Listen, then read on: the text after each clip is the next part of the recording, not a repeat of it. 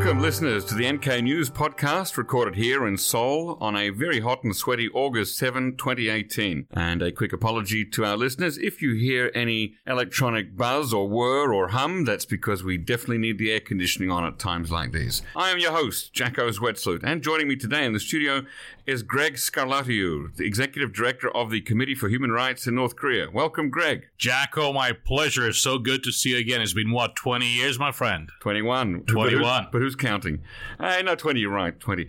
Uh, once again, NK News is offering a free year's subscription to one reviewer who reviews our podcast, not only at iTunes, but also at other platforms. Also, you can save $50 off your NK News subscription by using the code PODCAST at the checkout. Don't forget, if you enjoy the podcast, please share it with others so that our listenership will grow. An open appeal to listeners if you were present at the 13th World Festival of Youth and Students in Pyongyang in July 1989. We would love to hear from you, so please send us an email to podcast at nknews.org.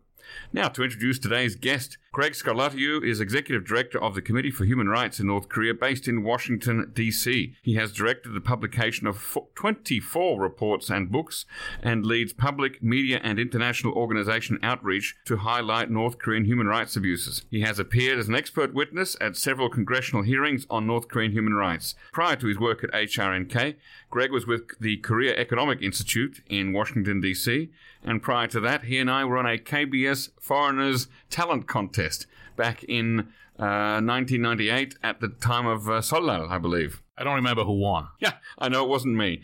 Uh, Greg, it's great to see you again after all these years. Thanks for your time today and thanks for coming into the studio. Well, the pleasure's all mine. Great to be here. So, the committee of uh, the Committee for Human Rights in North Korea Who's in this committee? We uh, have a group of uh, 25 senior Americans on the board. Well, 24 senior Americans and now one South Korean. Uh, this is a uh, fully bipartisan or nonpartisan organization, uh, a board comprising both Democrats and Republicans. An organization established in uh, 2001 when this group of luminaries, former diplomats, former senior government officials, private sector representatives, Asia Pacific scholars came to the realization that there had been quite a bit of uh, research done on political security, military issues, but um, the body of research on North Korean human rights was very limited at the time. So the organization was established 17 years ago in 2001 as America's only North Korean human rights think tank we have published more than 30 books and reports ever since. We were the first organization to use satellite imagery to uh, investigate North Korea's political prison camps. This was happening in 2003 when we published the first Hidden Gulag report by David Hawk. We have continued to use the same methodology, combining satellite imagery, the defector testimony. Um, we have published reports on uh, North Korea's policy of human rights denial, leadership issues, the Songbun social classification system, North Korea's internal security agencies. So reports on North Korea's human rights situation and also on issues of direct relevance to North Korea's human rights situation. Now, what does it mean that the organization is based in America? Does it mean it has a particular US centric slant on matters? Absolutely not. Of course, the, the, the overwhelming majority of the board members are Americans, and uh, up until just a few months ago, we did not have any foreign nationals on the board. Now we do have one, none other than Ambassador Lee Jong Hun former South Korean ambassador for North Korean human rights, who is, uh, continues to be a, a, tenured professor at Yonsei University and uh, also director of the Human Liberty Center at Yonsei University. So while the overwhelming majority of board members are American citizens. Of course, we um, we address and we reflect a set of values principles uh, that are international fundamentally. And how and when did you get involved with the committee? I have been with the committee for seven years, a little over seven years, since July um, of uh, 2011. I, um, I'm a, a naturalized American I was born and raised in communist Romania. I uh, was uh, a freshman at Bucharest University in December 1989 when communism fell, when the Ceausescu regime fell. As you recall, Jacco, mm-hmm. this was the one European country that was most similar to Kim Il sung's North Korea.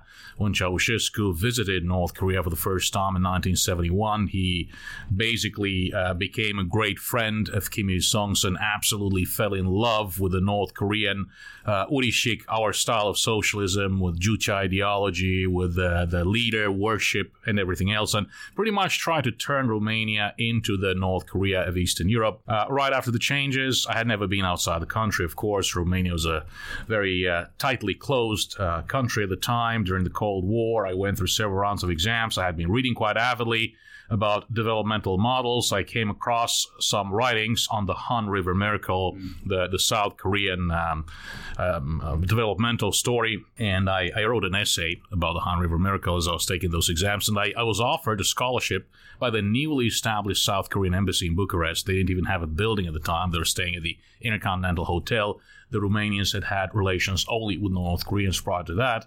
And uh, so I became the first Romanian uh, ever to study in South Korea as a South Korean government scholarship student. I did my uh, year of intensive language training, my BA and MA in International Relations at uh, Seoul National University, worked here for a few years. Then made the transition to the United States, went to the Fletcher School of Law and Diplomacy um, up in Massachusetts at Tufts University, worked in international development for six years, Korea Economic Institute, KEI, in Washington, D.C. for the next three years. Initially, I had absolutely no interest in North Korean human rights. Having come from a communist country, I was absolutely not interested in, in communist China or communist North Korea. I thought they would go the same way as the Eastern Europeans, obviously. Uh, during the days of the Konane Hengun, the, the, the arduous march, the Great Famine of the mid to late 1990s, I came to the realization that this was an uh, entirely different story. And that's when I gained this interest in North Korean human rights and humanitarian issues. It's been about um, 23 years now, 23, 24 years now. I continue to follow the issue, work with uh, relevant groups, organizations, individuals. I uh, have had a, a, radio column, Korean language radio column for Radio Free Asia for the past 15 years. It was a fantastic opportunity to be able to dedicate myself fully 24 7 to this issue seven years ago, and I've uh, well, as, as, tough as the work is, and as tough as all the aspects of this work are, um, I have to say that I enjoy every minute of it. That's great, and that's actually a very interesting uh, personal story there. But I'm curious, how does the work of HRNK differ from the work of, for example, uh, the North Korea database, NKDB, based here in Seoul, Korea, who are also largely a research and information uh, gathering uh, organization. Well, NKDB does great work, and uh, other organizations based in South Korea do great work. HRNK is the only US based organization tasked to do this exclusively to research, investigate, and report on North Korean human rights. Um, in addition to the quality of the research, one of the, the great strengths of our organization is the ability to apply the findings and recommendations included in our report to real case situations, basically real world situations. Uh, we we have been credited for having made significant contributions when the uh, the first North Korean Human Rights Act was passed in the United States, 2004, when it was extended, reauthorized in 2008, 2012. Why not last year, 2017? Of course, the, the act of 2017 has just been signed into law by the president uh, just um, a few weeks ago. Whenever there is a, a congressional hearing on North Korean human rights or invited to testify, we do not lobby per se, but we do provide our reports, our findings, our recommendations to relevant decision makers. So I think that we're credited for being able to translate our findings and recommendations into policy recommendations that have been adopted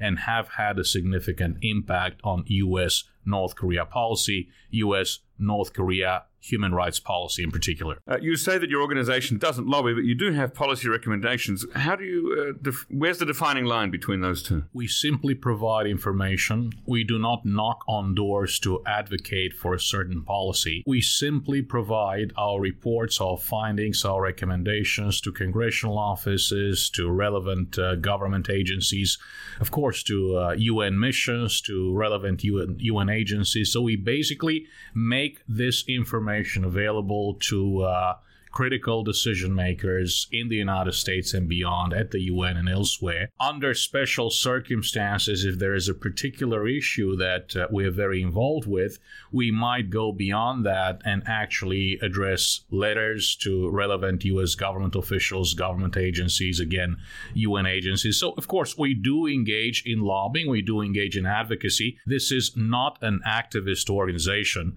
This is, again, a research organization, but of course, what we do is human rights. Mm. So there is certainly uh, an element of advocacy embedded in our work. Last year, when it looked like uh, things might get very hot on the peninsula here, speaking for myself as someone who lives here, were you at that stage advocating any particular course of action or inaction to decision makers in DC? No, absolutely not. Uh, what we do is to address North Korean human rights. We do not it, it's a very complicated world. Of course, we follow very closely, but as an organization, we do not uh, get officially involved in political security and military issues. I remember those times. I remember frantic calls made by media worldwide. What I always said was that when you're talking about those uh, three strike groups uh, apparently approaching the peninsula. This is not about starting a second Korean war. This is about preventing a second Korean war.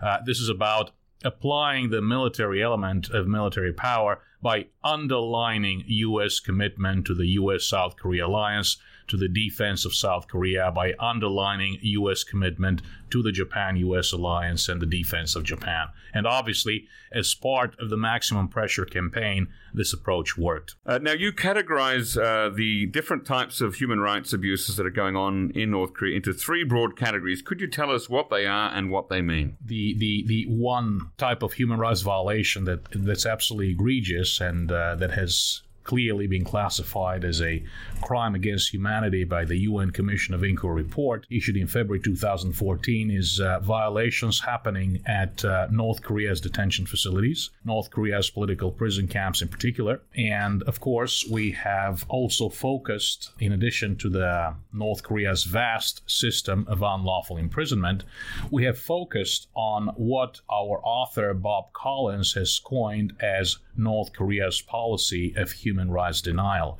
So basically, Bob Collins, Ken Gause, and other HRNK authors have looked at the nature of the Kim regime. They have looked at the operation of North Korean government agencies, and basically they established the connection between their modus operandi and the implementation of this policy of human rights denial. And I would say that uh, a, a third set of violations would be violations um, related to North Koreans who uh, attempt to escape the country. This is reflected in um, our report uh, entitled Lives for Sale. That's a report that looks in particular at uh, the, uh, the exploitation of uh, North Korean women along the road of defection.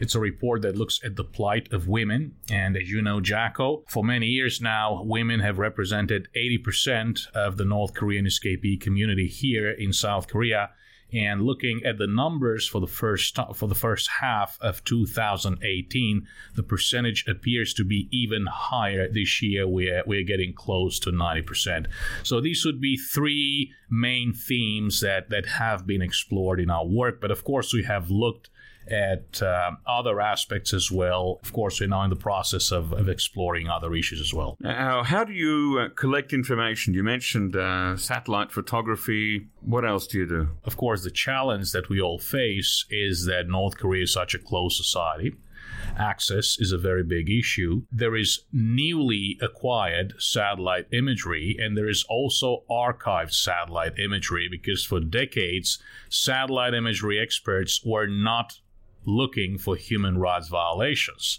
They were looking for uh, basically imagery relevant to other issues, political security, military issues. However, it so happens that there is a lot of very helpful information pertaining to human rights contained even in those older archived images, so we are looking at those as well. Of course, escapee testimony is extraordinarily important. There are 32,000 North Korean escapees currently living in South Korea, others living in other countries. Uh, their testimony has been extraordinarily important in um, investigating North Korea's human rights situation. We corroborate satellite imagery with uh, defector testimony when we research North Korea's detention facilities. Like many other groups, perhaps your group as well, we, we might have the capability, with the help of friends and colleagues, the capability to collect information from inside the country through a variety of means. And of course, we conduct a lot of desk research, and your work here at NK News is testament to the fact that there is a lot of research, there is a lot of stuff being written about North Korea. Uh, on a daily basis. So there's a lot of desk research involved in here as well. And of course, there's consultation with uh, other non governmental organizations, consultation with government officials. And when I say government officials, I'm not only referring to American or South Korean government officials or Japanese, it goes beyond that. So there's uh, quite a variety of sources that we rely on in our reporting. And of course, we rely on the expertise of our report authors. Most of them bring decades of relevant experience to our work at HRNK. Without going into too much detail, could you sort of briefly sketch out what are the different types of camps, uh, who's in them, and what are the uh, the major differences in, in how they're administered, or how long people spend there, or what the conditions are there? So, Jacco, the number that you have often heard mentioned is 80,000 to 120,000 prisoners. That number refers to to the prisoners held at political prison camps, kwalliso. Uh, in Korean, kwallihada means to manage, so these are places where people are managed. Basically, all political prisoners held at the kwalliso political prison camps were the victims of enforced disappearances. There wasn't even a semblance of uh, of due process, of legal process. They were simply taken away in the middle of the night with family members taken to these detention facilities where there are no actual prison terms. Some of them are let go. Some of them spend their entire lives there. They're subjected to a lot of human rights violations, but the, the biggest killer at these camps is the vicious cycle of forced labor and induced malnutrition. They're given production targets they have to work more. They don't meet those production targets. They're given less food, more work, less food, more work, and they just waste away. Of course, public secret executions also happen in these facilities. Then there are the Kyohwa So. Uh, these are re education through forced labor camps. There are prison sentences. There are common offenders who are held at these camps. In recent years, we have found out that there are political prisoners being held at the Kyohwaso re education camps as well, together with the general prison population. The prisoners are given prison terms they do just that. They execute forced labor. One difference between the Kyohwaso and the Kwalliso, in addition to that, is that families, family members, if they're able to do that, may bring food to the prisoners. Again, fundamental difference the fact that they're actually given prison sentences. I mentioned that political prisoners are also held at the Kyohwaso. At one particular facility, uh, Chonggori Kyohwaso number 12 in North Hamgyong province, based on satellite uh, imagery and uh, defector testimony, we were able to establish that many more women have been imprisoned there in recent years. Most of them are refugees forcibly repatriated by China in direct violation of the uh, the 1951 UN Refugee Convention, which stipulates that a person qualifies to have access to the process leading to acquiring uh, political refugee status if that person faces a credible fear of persecution upon return to his or her country. Well, in this case, 800 out of 1,000 female prisoners at Chonggori, 80% of them are actually North Korean women forcibly repatriated from China. Of course, there are other types of, um, of detention facilities. There are the Jikyolso uh, short-term police detention facilities, the Kuryujang detention facility, the the Nodong Talyonde, that is a mobile labor brigade. Basically, prisoners move around uh, uh, doing forced labor. So it's it's a very complex system of detention. The focus has been primarily on the political prison camps. However, NKDB and other organizations, including us, have focused on the Kyohwaso camps. And the latest David Hawk report we published up to Hidden Gulag 4. The fifth one was actually not Hidden Gulag, but Parallel Gulag. That was the title because it actually addressed the other system, the Kyohwaso system of re-education through labor camps. As far as I'm aware, the uh, the North Korean government doesn't admit to the existence of any kind of prison camp. Is that correct? That is correct. Now, you've argued that it's it's very important as a first step that North Korea uh, admit to the existence of these camps. Yes, we have made that argument. And uh, even more importantly, I think it is important to educate the people of North Korea through information campaigns on their human rights and on the political prison camps. You're absolutely right. The North Korean government will deny, adamantly deny, the existence of these facilities. They're presented with ample evidence, uh, satellite imagery, defector testimony. They'll claim that these are just picturesque villages scattered across the mountains of North Korea. That said, each and every person living in North Korea knows that the political prison camps exist of course, they might also think that they're essential in uh, in preserving the, the political system and the regime of North Korea. I think that in addition to persuading the North Korean regime to admit to the existence of the camps, it will be very important to continue to inform the people of North Korea through radio broadcasting, through other available uh, vehicles um, on their own human rights situation and the egregious violations happening. This is very important because this is the 21st century. It is the year 2018. And if uh, the DPRK is really serious uh, about development, it is simply unthinkable to be running a water and sanitation uh, project next to a political prison camp. It is very important, first and foremost, because according to the UN Commission of Inquiry report submitted to the UN Human Rights Council in February 2014, crimes against humanity are committed at these camps pursuant to policies established at the highest level of the state. We cannot simply forget about crimes against humani- humanity just because Kim Jong un is engaging in summit diplomacy. So, in terms of giving humanitarian aid to the North Korean people, what are there things that should be prioritized above other things? I mean, what should come first? As far as humanitarian aid is concerned, the biggest concerns are the following transparency, monitoring and evaluation, ensuring that the humanitarian assistance reaches the most vulnerable people, those who need it the most. So, the two major concerns have been transparency and diversion of aid away from the most vulnerable toward the, the groups and individuals that the regime regards as essential in uh, preserving its grip on power. Uh, my organization, and you know that, Jacco, because you have uh, examined our 10 policy recommendations, my organization, the Committee for Human Rights in North Korea, HRNK, is fully in favor of humanitarian assistance extended to the most vulnerable in North Korea, those who need it most. My organization has also been very active in uh, urging the humanitarian arm of the United Nations, humanitarian agencies that have a presence on the ground in North Korea, to apply the human rights upfront approach to their work. The former Secretary General, who was a South Korean, Ban Ki moon, was uh, very serious about this issue of the human rights upfront approach, especially post Sri Lanka.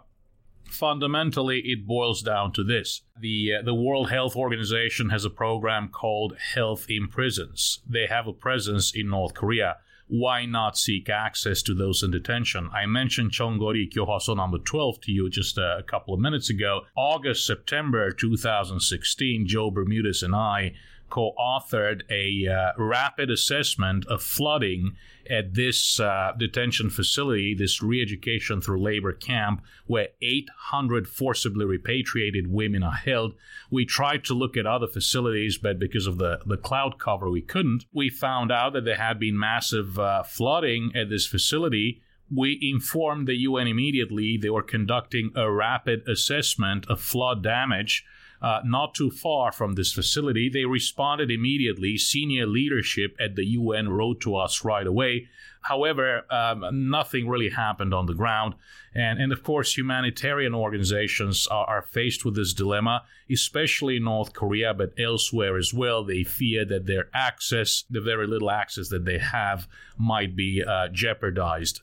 But uh, basically, these would be the, the priorities when it comes to humanitarian assistance Development assistance, an entirely different story.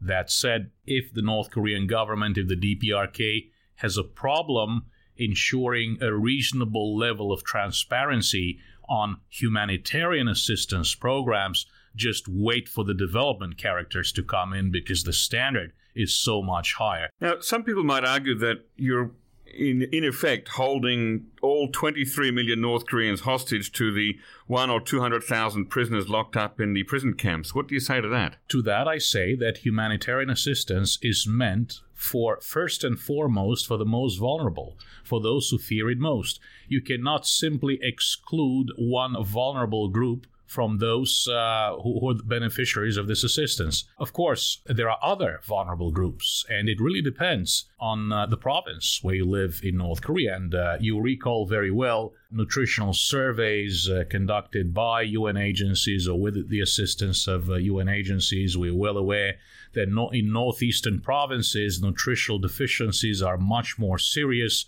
than uh, they're in the capital city of Pyongyang. So the only way to tell who the most vulnerable are is by means of having transparency. You cannot help people unless you can you, you, you can diagnose these uh, nutritional deficiencies. You need to know who where you need to know the age group, you need to know the type of nutritional deficiency. Very basic stuff, but the only way to do this is is based on a reasonable level of transparency, based on conducting needs assessments, based on conducting monitoring and evaluation of programs. How has the uh, human rights situation in North Korea changed under the leadership of Kim Jong Un in the last seven years? We have identified several trends. One of them, of course, has been the uh, the very aggressive purge that began in early 2009 when uh, Kim Jong Un began preparing uh, for the second hereditary transmission of power in North Korea. According to the Seoul based Institute for National Security Strategy, INSS, only during the first five years of the Kim regime, 340 senior officials were purged. Representatives of all four fundamental building blocks of the regime have been executed.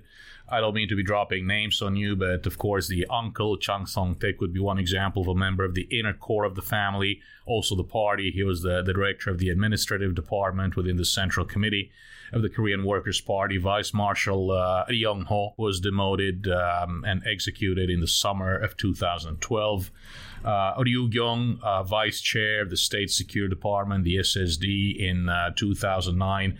And of course, the list continues. We all recall the assassination of uh, even of Kim Jong un's half brother with a, um, a nerve agent, VX nerve agent, at a busy uh, international airport in Kuala Lumpur, Malaysia, in um, February of 2017.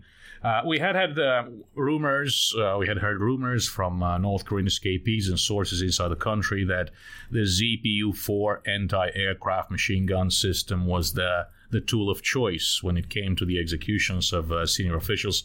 Our organization was actually able to acquire a satellite image taken just, just minutes before an execution by ZPU 4 at Kanggon Military Academy, not too far from Pyongyang. You can imagine what the system does uh, for uh, machine gun barrels, um, 14.5 millimeter caliber, metric style, 50 caliber American style, automatic fire. Human bodies are practically pulverized, turned into pink mist. So the purges, that's the first trend. The second trend would be a, a restructuring of the political prison camps. Of course, this detention system has been in flux since it was uh, set up in the 1950s. We have seen facilities close to the border with China, for example, uh, Camp Number 22 in uh, North Hamgyong province having been shut down simply because it was too close to the border with China. There were Chinese tourists, businesses in the area. It was bad PR. Moreover, the last thing the regime wants is yet another former political prisoner escaping into China and from there on into the, the free world to tell his or her story. Prisoners were moved to other facilities. About 7,000 disappeared in the process. We, we had reports of starvation. We were unable to determine exactly where they went, but most likely they were transferred to other detention facilities, which have expanded. Amnesty International and HRNK have documented the expansion of camp number 14. Uh, that facility has expanded into the adjacent village We have documented the, the, the doubling in size of uh, Camp 25. This is more of a, um, in, uh, in Chongjin, this is more of a, a penitentiary type facility. Uh, so, this is the second trend. Detention facilities close to the border areas have been closed. Inland detention facilities have been expanded. Another trend has been the disproportionate oppression of women. Women are the most active market agents at North Korea's open markets, black markets, farmers markets. They have assumed primary responsibility for the survival of their families. Women are the ones who travel to China in search of economic opportunity. And they're the ones who have taken the brunt of the repression. They're the ones who arrested the markets for alleged wrongdoing and subsequently imprisoned. They're the ones who are arrested and forcibly repatriated by China to conditions of danger to a place, North Korea, where they face a credible fear of persecution. So these would be three trends that um, that I could mention as having happened on uh, Kim Jong Un's watch. And all of them are uh, negative trends, so it doesn't sound like things are getting any better under Kim Jong Un. Well, uh, they're all negative trends. Uh, one has to remember that um, this uh, dynastic succession of power has had a negative impact on human rights always. His father had 20 years to prepare. Kim Jong Un had only three. He has been in a mad rush to establish a power base, to establish himself as ruler of North Korea. But one can also say that we have seen the effects of the international human rights campaign on North Korea. Uh, the DPRK government has reacted. Uh, following the UNCOI report, they dispatched their foreign minister to the General Assembly for the first time in 15 years. Uh, he addressed human rights in his address. He's done that on several other occasions.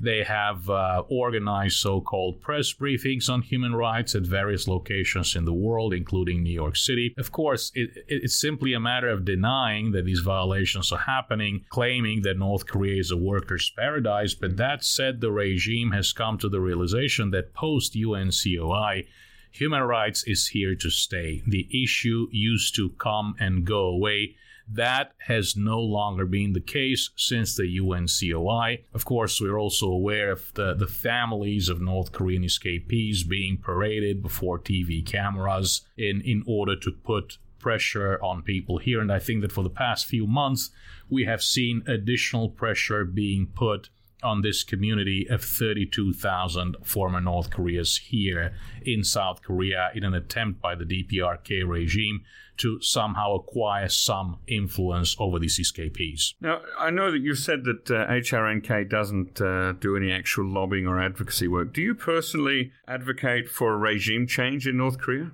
Uh, no, this organization has never advocated for regime change in North Korea. Nowhere will you find a statement uh, made on behalf of HRNK or a statement by HRNK advocating for regime change in North Korea. Personally, I, I witnessed the Romanian anti communist revolution up close and personal. I witnessed the bloodshed. And uh, if, if there's one thing I learned from that, is that my wish to the people of Korea living in the south and in the north is a, uh, a smooth transition. There's the ideal scenario. That's the DPRK regime accepting reform, openness, understanding that that is the only road to development. That is the only road to long term sustainable development. So, how do you respond to people who argue that there's a danger of human rights being used as a political tool by people who would like to see the overthrow of the Kim Jong un government? I hear this argument all the time. I'm I sure hear, you do. Uh, especially at the UN, Jacco. I, uh, for many months, I was involved in a campaign to gain consultative status, status at the United Nations. We we received consultative status in, in May, and of course, with the great help of um, of the U.S. UN mission that provided extraordinary support to U.S. civil society organizations. Ambassador Nikki Haley, Ambassador Kelly Currie, our ambassador to ECOSOC. And as I engaged in this campaign to reach out to all missions, friends and foes, I heard this argument a lot, especially from uh, the, the permanent missions of Russia, Venezuela, Cuba, China, Burundi, and other friends and supporters and beacons of, of human rights and democracy. It's an argument that's made that human rights is weaponized.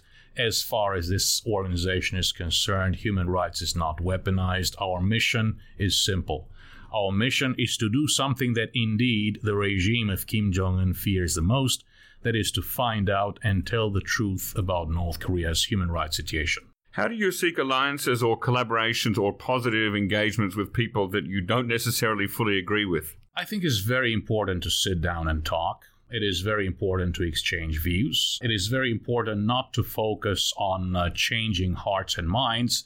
It is simply very important to sit down together and uh, do a lot of listening.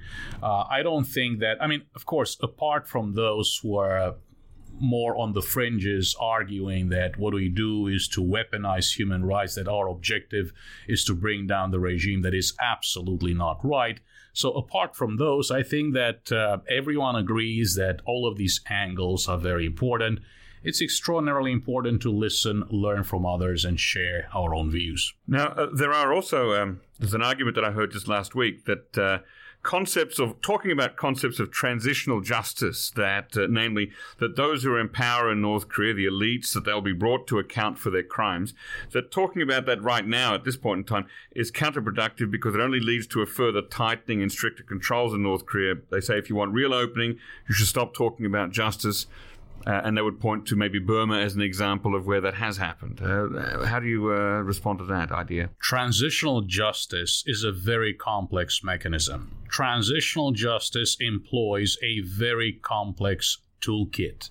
Of course, when one says transitional justice, the first thought that comes to mind is prosecution by municipal tribunals, by international tribunals. Well, prosecution has basically been a fairly small part of transitional justice. The, the percentage of actual crimes against humanity uh, that, that have been prosecuted has been low over the over many decades. Transitional justice, of course, is about prosecution. When it comes to crimes against humanity, when it comes to those who refuse until the very last hour to, to change, protect the victims, those who continue to carry out crimes against humanity, prosecution might indeed be the only option.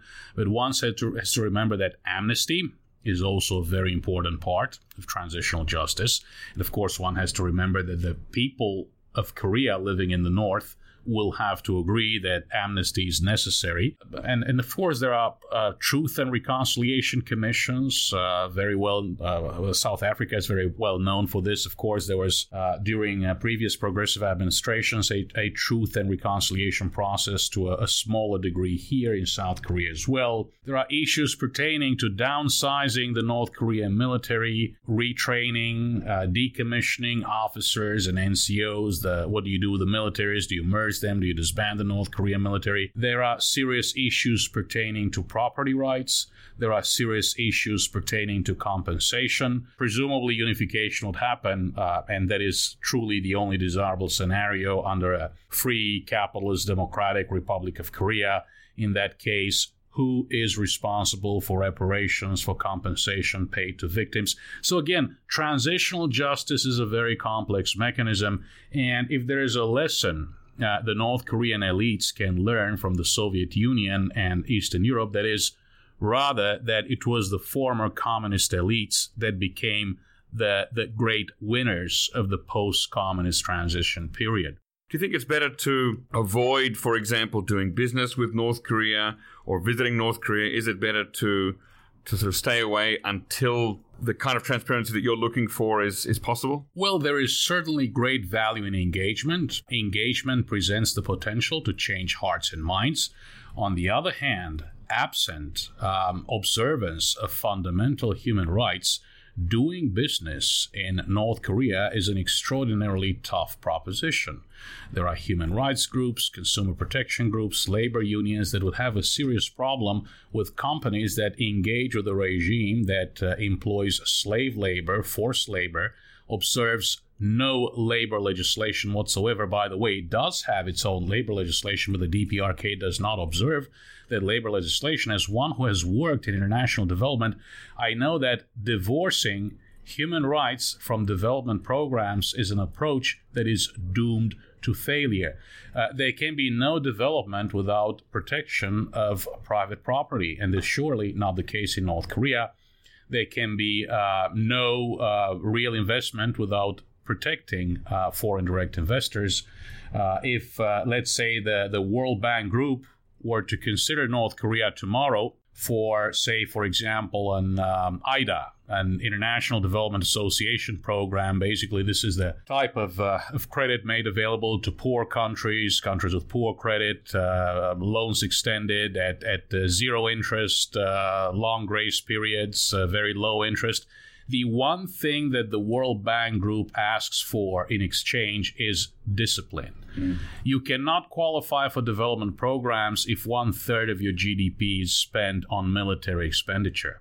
You cannot qualify for, uh, say, World Bank. Oh, by the way, ADB assistance. Well, World Bank assistance comes first. ADB afterwards. You cannot qualify for international development assistance if you do not safeguard uh, property rights. If there is no if formally there is no private property. And there are so many issues. These are just the basics that north korea would have to address. So should north korea comply with um, UN um, uh, Security Council resolutions asking it to give up its nuclear program and ballistic missiles Absolutely. Uh, should North Korea comply with uh, recommendations made on its human rights situation by multiple UN fora? Absolutely. But those would be just fundamental preconditions to proceeding with a development program in North Korea, there would be so many other conditions that must be met. On the other hand, the other side of the coin, of course, the argument has been made that uh, in the case of South Africa, uh, again, South Africa, in order to do away with uh, apartheid in South Africa. South Africa was uh, subjected to a very serious embargo that even included South African sports teams, South Africa's cricket team, rugby team. In the case of North Korea, although the regime has developed nuclear weapons and ballistic missiles and is committing crimes against humanity against its own people, Everyone is so desperate to know whether the cheerleaders are coming. Are they coming? Are they not coming? Are they coming to Olympics? Are they not coming?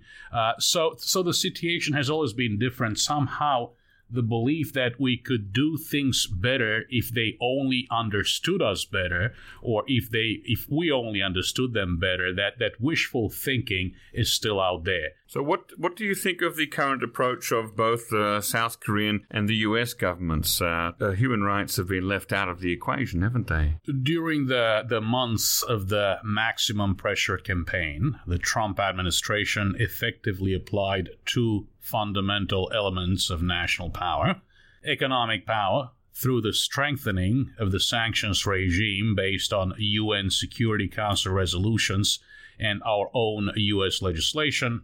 The Trump administration also very effectively applied the military element of national power by deploying assets to the region and underlining commitment to critical alliances with the Republic of Korea and Japan. Currently, uh, the Trump administration is experimenting with the diplomatic element of national power through this unprecedented uh, summit diplomacy. Now, of course, uh, critics will say that there is a, a long record of uh, North Korean diplomatic deception.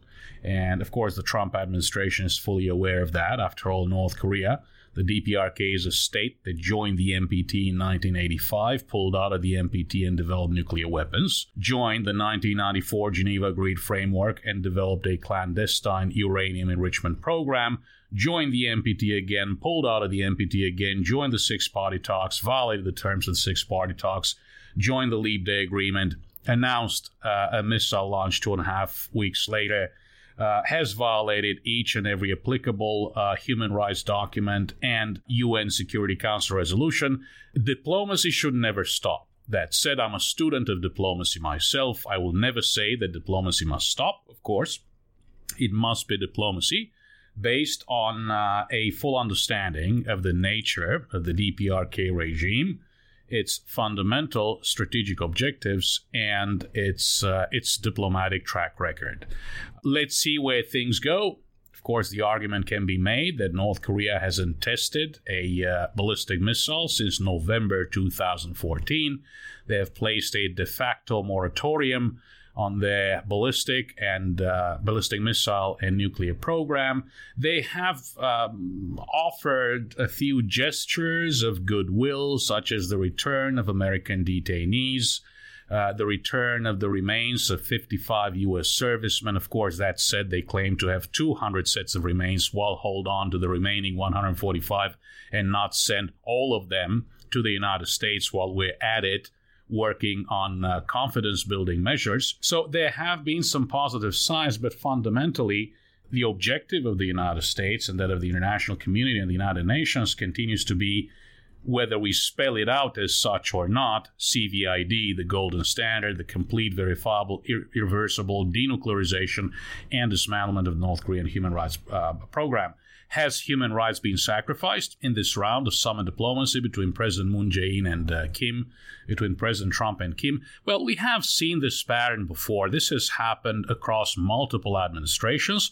Human rights is the one issue that tends to be sacrificed on the altar of um, political security and military issues, which are, of course, very important. You're talking about the lives of millions that are at stake. But we have surely seen this before, and I think that post UNCOI, post February 2014, we are in a very different predicament. Human rights is here to stay. Uh, it might seem that the human rights issue has subsided. Uh, I am absolutely confident that the human rights issue will make a comeback in the coming months. As somebody from a former communist country, uh, what do you think it is that's made the system of North Korea so resilient, while other systems have changed or collapsed or otherwise been transformed? The fundamental difference between Eastern Europeans and North Koreans is that Eastern Europeans had known other systems, other political systems, good, bad, terrible, but they had the memory of different systems. In the case of North Korea, all North Koreans have experienced has been totalitarian political systems. Stalinist communism, Japanese imperial occupation from 1905 to 1945.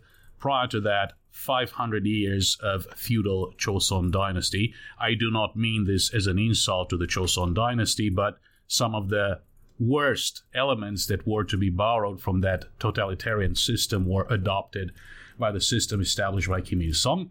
Of course, in addition to that, the relentless coercion, control, surveillance, and punishment of the population, the, uh, the relentless brainwashing and indoctrination of the population, information control, these have all been factors that have maintained the Kim regime in power. Well, thank you once again to Greg Scarlatoiu for coming on the NK News podcast. That website, once again, is www.hrnk.org. Don't forget, listeners, you can listen to all of our shows as well as read full bios and show notes on our own website, www.nknews.org, which is the leading repository of North Korean research, news, and analysis, and we hope to see you there.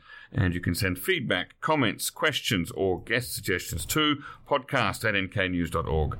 Our podcast was produced, as always, by Arius Dare and facilitated by Chad O'Carroll and Christina Lee. And a reminder that one random reviewer per week will win a free NK News membership, so please review us after listening, and you might win. Also, you can save $50 off your NK News subscription by using the code podcast at the checkout and share this podcast with your friends because if we don't hit 5,000 subscribers by the end of the year, I might defect and end up in a camp in North Korea. We'll get you out, Jacco. Thank you very much, Greg.